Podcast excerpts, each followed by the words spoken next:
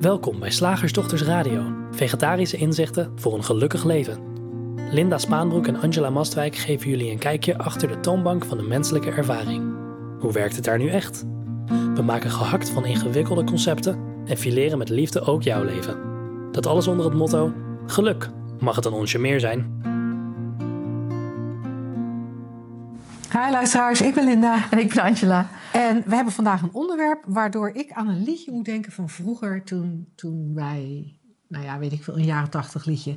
Ben jij ook zo bang heet het? Ja, dat dacht ik al. En, uh, maar wij doen nu, ben jij ook zo moe? Ben jij ook zo moe? Want, uh, nou ja, ik, ik, weet niet. Is er nog iemand die niet moe is eigenlijk tegenwoordig? ik, ik, voor mij, weet je, het ziet er voor mij een beetje uit alsof vermoeidheid, energiegebrek moeite met slapen of volkomen uitputting. Het, het lijkt wel alsof er onwijs veel mensen zijn die er last van hebben. Mm en, uh, en, en dat de oorzaak dan gezocht wordt in verkeerd slapen, in ongezond eten, long-covid of bijvoorbeeld stress. Waardoor de oplossing gevonden moet worden in betere slaaptechnieken, het ideale dieet, de juiste behandelmethode of het beter omgaan met stress of het elimineren van stress. Ja. En ik word al moe als ik zie hoe hard mensen werken om niet moe te zijn. Ja, grappig hè? En hoeveel ze ervoor moeten doen. En, en ik dacht ook, in dit rijtje uh, ont, ontbreekt nog de overgang. Want oh, natuurlijk. Ik doe de Twitter voor, uh, voor Shift Academy. En dan kom ik regelmatig uh, tweets tegen van een mevrouw die daar mensen, vrouwen dus, ja, mm -hmm. bij begeleidt. En jongen, nou, wat je niet allemaal ervan kan krijgen. En wat je niet allemaal. Ja, van de overgang. En wat een klachten erbij horen. En wat je dan precies moet eten. En nou, echt, damn, je denkt. Ik wou dat ik het nooit had gelezen. Ja, Als je het ziet. Voordat je het weet, heb je een probleem. Ja. Maar goed, wat ook uh, um, veel voorkomt, is dat mensen die een. Uh, uh, wat we een COVID-infectie noemen, of een andere zware griep, hebben doorgemaakt, dat die ook melden dat, dat ze heel lang moe blijven. En uh, ik heb ook al dingen gelezen van dat zo'n infectie ook weer het Epstein-Barr-virus kan activeren. En dat is dan uh, waar je, hoe heet dat? Vijver heette dat vroeger. Ah. van, en dat, ja, een van de kenmerken daarvan is natuurlijk ook vermoeidheid. Maar het lijkt wel alsof het uh, inderdaad heerst. Ja, ja. Ik, ik, ben, ik ben lang moe geweest. Hè? Ja. en ik, had daar, ik had daar ook een goede verklaring voor. Want ja, ik had chronische pijn, dus daar word je wel moe van. Dat kan me Zeker als je dan wil doorzetten en gewoon wel alles wil doen wat er te doen valt. Dan, ja, want het bijltje erbij neergooien, zoals nee. vorige week in de radioshow, dat kon natuurlijk niet. Dus, dus dan, dan, uh, nou ja, dan, dan lijkt het logisch dat je moe bent. Um, wat, wat, wat ik interessant vind. Er zijn twee dingen die ik interessant vind aan vermoeidheid. Wat, wat ik voor mezelf gezien heb destijds, is dat ik de hele dag bezig was met nadenken over en controleren van hoeveel energie ik had. Oh, wauw. Wat vermoeiend. Heel vermoeiend. En toen ik daarmee stopte, was ook echt een heel groot deel van mijn vermoeidheid van de een op de andere dag weg. Wat ik ook meen te zien, is dat als het om vermoeidheid gaat, we geen enkele acceptatie hebben voor de fluctuaties van rustbehoeften van ons lijf. Ik heb wel, ik heb wel eens het idee, zonder in, in wetenschappelijk bewezen dingen terecht te willen komen. Maar dat het ook not dan is om gewoon te zitten. En maar zitten is het nieuwe roken, Linda. Ja, dat mag niet. Roken. en, en, en ook, ik, ik, weet niet of jij jezelf daar wel eens op betrapt, maar ik, ik betrap mezelf er wel eens op. Dan ben ik moe. En, uh, en dan ga ik op de bank zitten, want het is pas acht uur s avonds. En dan zet ik de tv aan. En dan, ik weet niet wat er dan gebeurt, maar dan gebeurt er iets waardoor ik en wakker blijf en te moe ben om naar bed te gaan. Oh ja, die is, die is leuk. Want, en is er dan een soort, soort ongeschreven regel van acht uur naar bed, dat kan niet? Of dat wil ik niet, of dat mag niet? Nou ja, of... in mijn geval, er moeten honden uitgelaten worden oh, die, nog niet, die nog niet uh, ja. oud genoeg zijn. Of één hond die nog niet oud genoeg is om, uh, om zo lang niet uitgelaten te worden. Uh, maar wat natuurlijk ook kan, en dat doe ik ook wel eens hoor. dat ik dan weliswaar op de bank ga zitten, maar gewoon met mijn ogen dicht en dan val ik in slaap en dan word ik Ja. om elf uur wakker en dan ga ik de hond uitlaten. Ja. En dan komt het allemaal zo net mooi uit met eh, de, de lengte van, eh, van slaap die hij kan eh, hebben achter elkaar. Ja. Of de lengte van niet uitgelaten worden. Maar het, ik, ik vind het een interessant fenomeen dat er. En ik hoor daar wel vaker mensen over. Ik, ken ook mensen die dan. eh, s'avonds in bed nog heel even op Instagram kijken. En dan anderhalf uur later denken: fuck, ik ben anderhalf uur verder. Ik heb eigenlijk niks interessants gezien. Maar ze zijn wel anderhalf uur langer wakker gebleven dan hun lijf eigenlijk melden. Ja, ja. ja, dat kan natuurlijk ook. En je hebt ook allerlei theorieën nu, hè? ook van ehm, ehm, slaaphygiëne noemen ze dat zelfs. Omdat je na ehm, x uur mag je niet meer op een beeldscherm Mhm. kijken, want dat is slecht. En nou ja, allerlei, allerlei voorwaarden. En als het over, over vermoeidheid gaat, dan, dan denk ik altijd terug aan een eh, vriendin van mij die eh, de diagnose kanker had gekregen. En, ehm, en ik zat met haar, bij haar thuis op de bank en, en zij was heel erg moe. En ze had drie kleine kinderen. En ehm, zij had het op Twitter gezegd van is dat normaal? Hè, bij, bij deze diagnose of bij deze behandeling. Ik kan me niet meer helemaal herinneren of, of er op dat moment ook een behandeling was. En welke supplementen dan misschien eh, geslikt moesten worden. En eh, of het over zou gaan. Of dat het alleen deze fase was. Of, nou, heel veel eh, ehm, vragen waren er. Heel veel ideeën, heel veel theorieën. En alle boeken zeiden ook wat anders. En alle Twitter-vrienden zeiden ook eh, iets, iets anders. En eh, dat gesprek dat, waarin ik vooral luisterde... Want, eh, ja, moeheid is destijds ook niet zo'n ding voor mij. Ehm, ik ken het alleen na heel veel fietsen. of heel veel wandelen. maar dat is echt gewoon echt... eh, ja, gewoon fysiek, logisch, ja. Ehm, en wij keken op een gegeven moment eh, achter de bank. En daar lag haar jongste, die destijds twee was, lekker te snurken. Al een uurtje. En we dachten, ja, zo simpel, althans dat dacht ik, zo simpel kan het dus ook zijn. Er, er is moeheid en dan ga je liggen met je kind, zonder je kind. Of, en ik snap dat dat niet altijd kan als je eh, bepaald werk hebt of doet. Of maar, maar iets meer er gewoon weer geen probleem van maken. En ehm, dat, dat scheelt al zoveel. Want volgens mij doen we met moeheid hetzelfde als met gevoelens waar we, waar we van schrikken. Hè? Van angst of eh, depressie of, of stress. Eh, wat wij altijd uitbeelden als... Oh-oh! en dan is de eerste O, wat is hier de oorzaak van? En de, nou ja, en misschien denk je dan gisteravond te laat naar bed, maar als het dan vijf dagen duurt, is het wat anders. En die andere O is van, wat is de oplossing? En dan krijg je dus allerlei dingen die jij net, eh, net Ja. noemde in de intro. Hè? Ja. Ja, en dan ga je heel erg aan de knutsel. aan de knutsel. En wat zou vermoeidheid dan ook kunnen zijn? Ja, ik denk dat er heel, volgens mij, kost het meeste energie nadenken. Maar de- Ja. ik weet niet eens, heb jij daar enig idee van? Is dat wel eens onderzocht hoeveel? eh, be- en dan ga ik even in gewone. Ja, je brein, je Ja. brein vraagt extreem veel energie ten, ten opzichte van eh, de rest van je lijf. Ja, Eh, ik, ik weet nu niet meer het percentage. Wat er in me opkomt is 60%, maar ik weet echt niet of het waar is. Maar het is echt een, een heel hoog percentage. Dus breinactiviteit dat kost, kost veel energie. Maar goed, dan, dan heb je een fysieke baan. Mhm. En je hebt COVID gehad. ja, En je kan die fysieke baan niet meer doen. nee. Dan is het even de vraag of, of breinactiviteit zo logisch is. Ja, dat, dat, dat is ook inderdaad de vraag. En ik, ik, ja, ik claim het niet te weten, maar ik vind het wel eh, interessant om te kijken dat zelfs al zo'n ehm, zo'n diagnose hè, van lo- long-covid, dat is dan natuurlijk nieuw. Want hoewel nieuw, coronavirus waren er volgens mij al voordat er mensen waren. Ja. Eh, eh, en, en griep is ook natuurlijk al altijd geweest. En zware griep ook. En dat je er een tijdje van moest herstellen ook. En ik denk ook wel eens, en dat is niet om het te bagatelliseren of om het.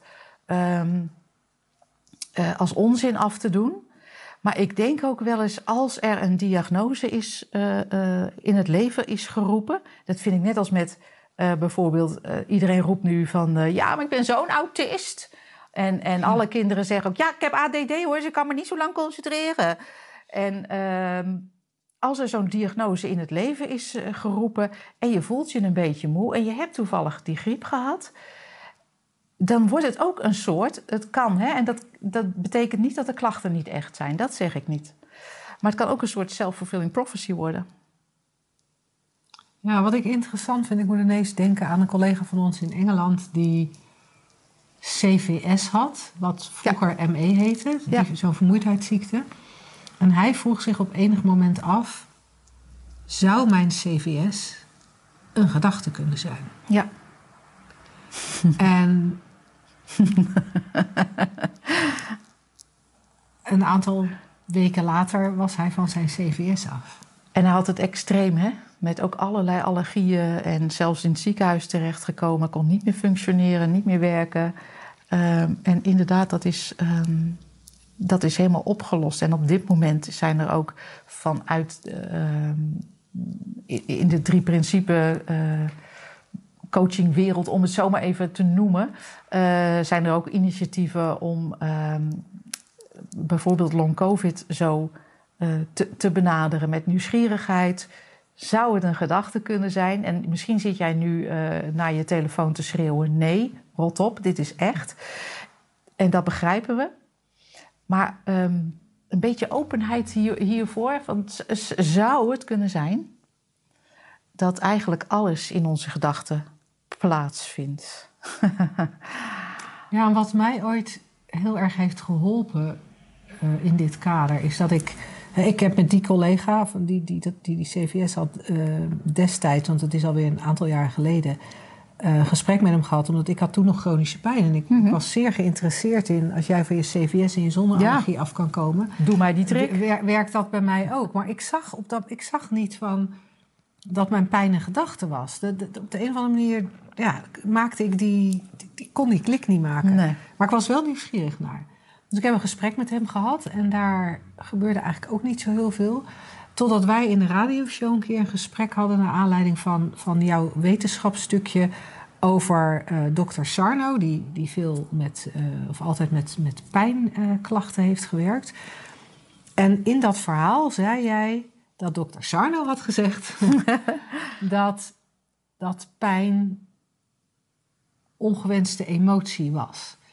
En toen was er voor mij toen was er een klik, want uh, denken en dan gelijk fysieke problemen, da, da, da, daar miste ik iets.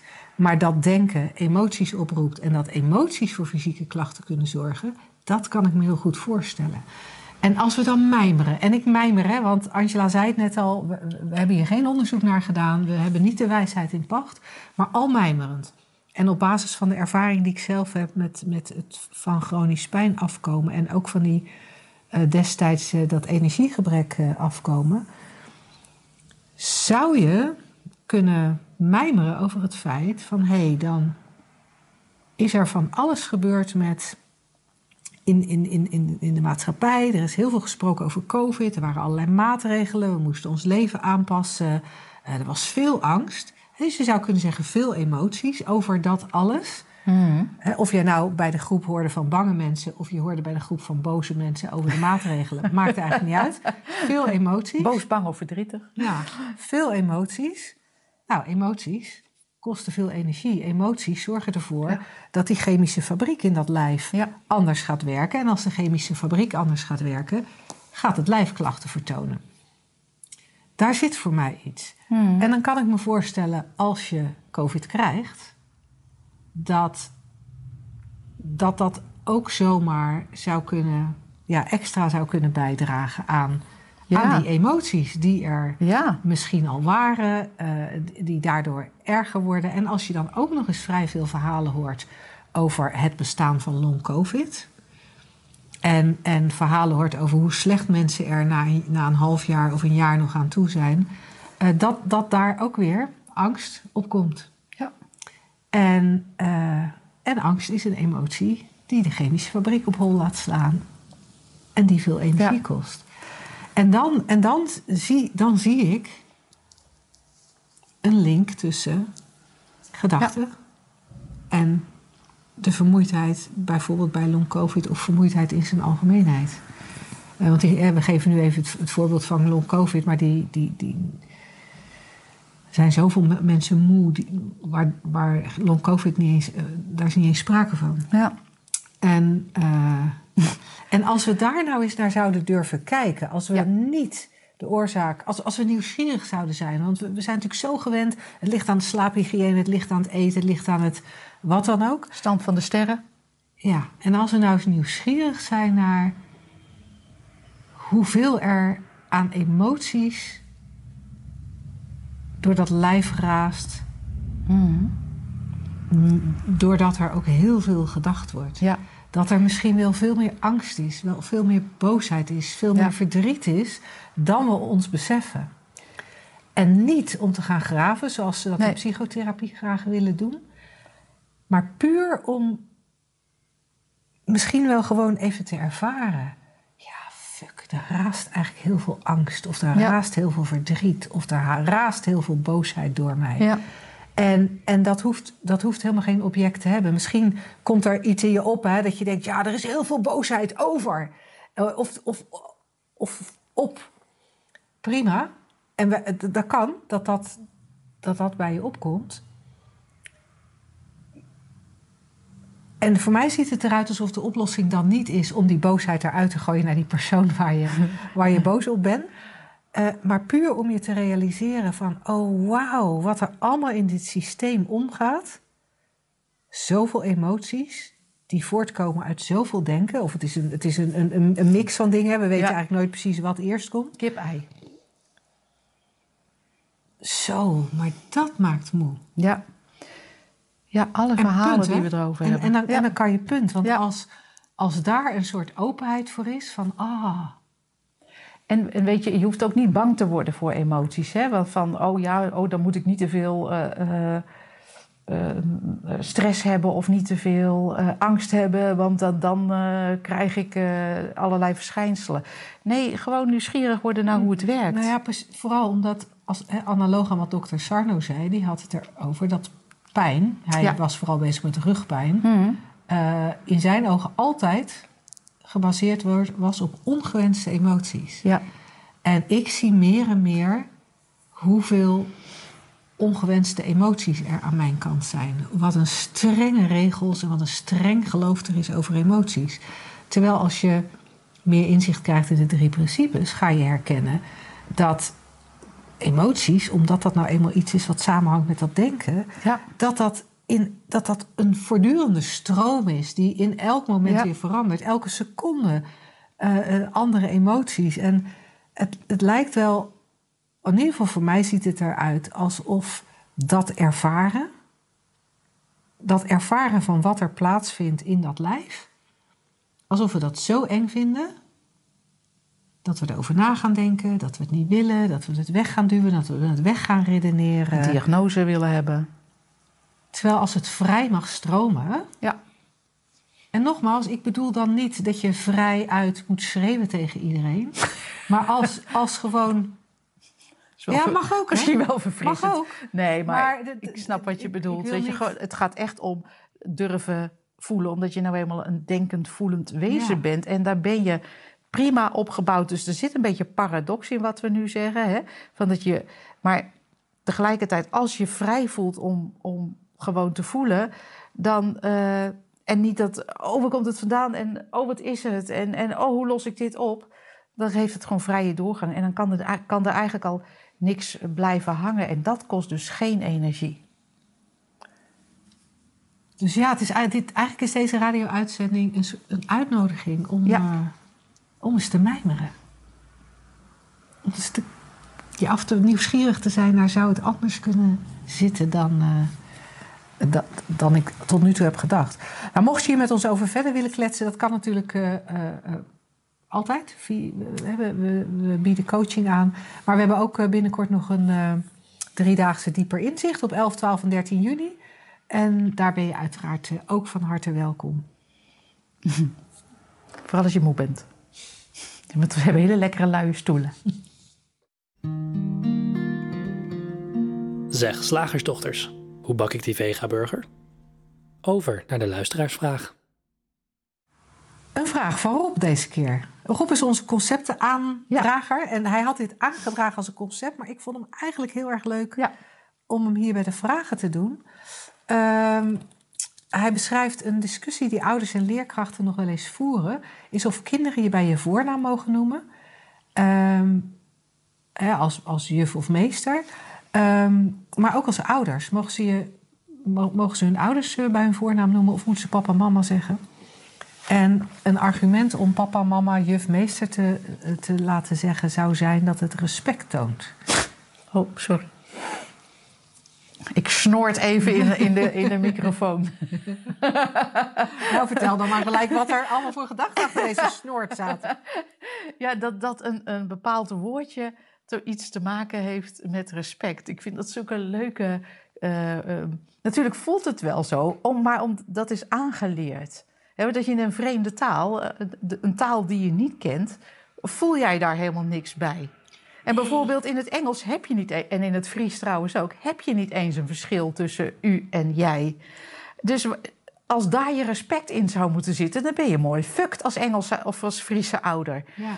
En ik vind dat zo grappig dat we dat soort poneren als, of kunnen poneren als waarheid. Nou, het, schept, het, is toch, het zorgt toch voor een stukje respect. Ja. Ik, het is allemaal de grootst mogelijke onzin. Maar dan heb je Sorry. het over jij en u. Ja, Maar in het Fries hebben ze wel gewoon. eh, ja, wat is het? Papa en mama? Ik weet wel opa en oma. Want ik had een Ah, paar heid keer... heid en oh, ja, want ik had wel een paar keer een beppen, maar ik heb nooit een heid en een mem gehad. en hem. Ja. Ja. Want, want dat is dan... Is dat... Ik bedoel, dat, dat zit wel in de Friese taal. Ja, en maar je hebt bijvoorbeeld ook in, eh, in Scandinavische talen... he- heeft de oma van je moederskant een andere naam Ja, dan de oma van je vaderskant. Dat Ja. ken jij ook, want, Want jij, ene- jij leert Noord. ja de, de, de oma van vaders kant is een farmoor. Farmoor en, van, mor- en van moeders kant is een mormoor. Ja, een mormel. dat is echt een mormel. Maar weet je, we geven zoveel betekenis aan, aan woorden. En volgens mij is het allemaal uit, uit onzeker, on- onzekerheid, maar ook een soort controledrang. Van als dat kind mij nu maar zo aanspreekt, eh, dan, dan daar blijkt dan respect uit. En voor hetzelfde geld eh, zijn ze de deur nog niet uit. Of ze zeggen tegen een vriendje: Jezus, wat een kutwijf, mijn moeder. Eh, en en in, in je gezicht spreken ze je netjes aan met u, omdat dat de regel is. Ik denk als je, als je dit soort ideeën moet, ja, moet koppelen aan regels. Volgens mij ben je dan echt in de verkeerde hoek aan het zoeken naar, Ja. naar, naar je welzijn. Als je het moet, moet koppelen aan respect. Ja, Want daar, uiteindelijk heeft respect daar natuurlijk helemaal niks mee te maken. nee. Ik moet ineens denken aan een van de eerste keren dat ik jou en jouw partner ontmoette. Toen gingen wij, ik denk dat het de tweede keer was dat we elkaar ontmoetten. Toen gingen we foto's maken voor de slagersdochters. En ik reed met jullie mee naar een slagerij waar we die foto's gingen maken. En, eh, en bij de slagerij aangekomen doet jouw partner de deur open voor ons en zegt: Kom maar, kutjes. En ik kende die man natuurlijk nog helemaal niet. En jij dacht, En- wat is dit? Maar het grappige was dat, dat is dan ook weer het grappige. Dat, dat, dat- ik was verbaasd over de uitdrukking of de, de, de benaming. Maar er was niks in mij dat het onrespectvol vond. En, en, en dat vind ik dan zo grappig, dat je ook ziet dat het is bijna meer de klank waarmee iemand het zegt. Ja, Of, en de betekenis die ik er op dat moment aan geef. Ja. Ik had op dat moment natuurlijk ook kunnen denken... nou ja, wat respectloos en is Ja. helemaal eh, wat kleinerend en, en weet ik het allemaal. Maar ik, dat, dat gebeurde aan mijn kant niet. Dus als we er zo naar kijken... is respect dan eigenlijk niet altijd... zeg maar wat je, wat je als ontvanger van het al dan niet respect ervan maakt? Ja, dat denk, dat, dat denk ik wel, wat jij maar bedacht hebt, hoe dat eruit moet zien. En dan vind ik het ook cool om, om ehm, eh, te weten dat, dat je eigenlijk dat woorden helemaal niks eh, zijn. Ja, dat zijn ook concepten. Maar dat je eigenlijk voorbij de woorden altijd luistert. en dat is volgens mij wat er in jouw geval uh, destijds gebeurde. Um, als we voor beide woorden naar elkaar kunnen luisteren, en dat klinkt natuurlijk heel raar, want waar luister je dan naar? Maar ja, dan hoeven we ook niet ingewikkeld te doen over, over regels en over. Natuurlijk, ja, kan je dat afspreken. Goh, hoe wil jij genoemd worden? Nou, dan doen we dat of zo. Maar ik, ik zie het belang gewoon niet. Nee. Interessant. Leuk, hè? Nog meer mijmeringen. Wij sturen onze luisteraars deze radio-uitzending met veel mijmeringen naar huis. Het bos in. Uh, het bos in, ja. of naar bed. Woensdag, gehaktdag. Zeg slagersdochters, welk concept gaat er vandaag door de molen? Het concept van vandaag. Hmm. Hij is zo geworden omdat hij zoveel heeft meegemaakt.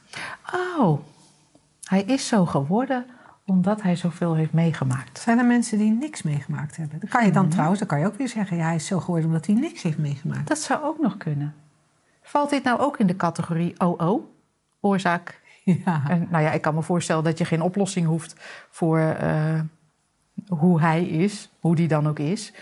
Maar dat valt onder de categorie van de eerste. Oh, hij is zo geworden. Het is, het ja. is... Eigenlijk denk ik dat als we de uitspraak zo horen, hij is mhm. zo geworden omdat hij zoveel meegemaakt heeft, zou dat dan ooit gaan over iets positiefs? Of is dat nou, dan, niet. We, nemen, we nemen iemand waar en het bevalt ons niet hoe zijn of haar gedrag is. En, daarom zeg, en dan zeggen we ja, maar ja, dan gaan we dat vergoelijken. Maar ja, veel meegemaakt. Dus nou ja, nou ja. dan moet ik maar dit, dit, dit gedrag accepteren. Het zou kunnen hoor. Maar, maar ja. tegelijkertijd misschien gebeurt het ook andersom hoor. Dat iemand, ja, hij, is, uh, ja hij is zo vrolijk geworden omdat hij uh, veel heeft meegemaakt. Maar die heel vrolijk van is. nou, bijvoorbeeld, hij is een hele goede uh, manager geworden. Omdat, omdat hij zelf. Vroeger thuis, als oudste van twaalf kinderen, ja. het hele huishouden moest organiseren. toen zijn moeder was, overleden ja. en uh, twee gehandicapte kindjes erbij. Ja, ik ga er even echt een goed verhaal van. En daarom is, hij zo, is, hij, is het zo'n goede menselijke manager geworden. Ja. Ja, zou kunnen. Of zij is zo, zo zachtaardig geworden doordat ze nou, veel heeft meegemaakt en, en daardoor heel veel compassie heeft uh, leren um, voelen of zo. Ah, ja. Dus dat zou ook nog kunnen. Klinkt best wel waar, hè? Ja, klinkt best wel waar. Ik weet niet of het waar is. Als ik er, als ik er even helder naar kijk, denk ik hij is zo geworden, is al een oordeel, is al een vaststelling van hoe iemand is, terwijl we elkaar alleen maar ook in het moment kunnen ontmoeten. En waarom zouden we dat ook weer vast moeten stellen van hoe iemand is? Want hoe weet ik nou, Linda, wij, wij praten al eh, sinds 2016 met elkaar, maar hoe. 15. 15. Maar hoe weet ik nou hoe jij bent? Ik kan je toch alleen hier nu ontmoeten? Ja, je kan me alleen hier nu ontmoeten. En je kan me ook nog eens alleen maar ervaren aan jouw kant. Ook dat nog? Jij ervaart, jij ervaart niet sec mij, jij ervaart ja. mij via Via mijn denken. denkfilter. Ja. ja. En, en daar komen we niet onderuit. Dat hoeft ook niet. Maar je realiseren dat dat zo is... Ja, dat doet misschien ook de behoefte aan die verklaring wegvallen. Mhm.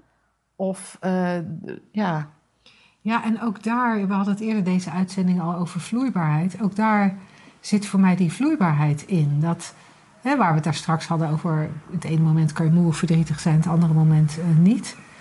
Uh, dat herkennen we vaak niet. We herkennen die vloeibaarheid vaak niet, maar dat is natuurlijk met mensen ook. Ja. Weet je, je kunt, je, ook dat is vloeibaar. Omdat ons denken zo vloeibaar is mm en zo steeds veranderend, ja ja, zijn we eigenlijk in elk moment, zou je kunnen zeggen, zijn we iemand anders? Verschijnen we anders? Ja. Omdat ons denken anders is. En dan ook nog in de ogen van de ander. Dus het wordt echt een enorme matrix. Ja.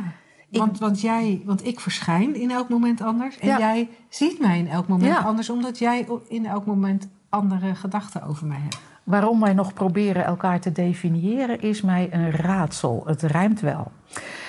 En ik dacht ter afsluiting, dat we kunnen stoppen bij hij is. en ik ben. Ja. De rest ligt open. En de rest is eigenlijk altijd allemaal gedachten. Vloeibaar. Dankjewel voor het luisteren. Tot volgende week. Toch?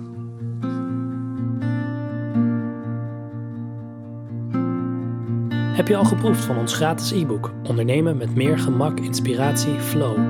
Je kan hem vinden op www.slagersdochters.nl/gratis.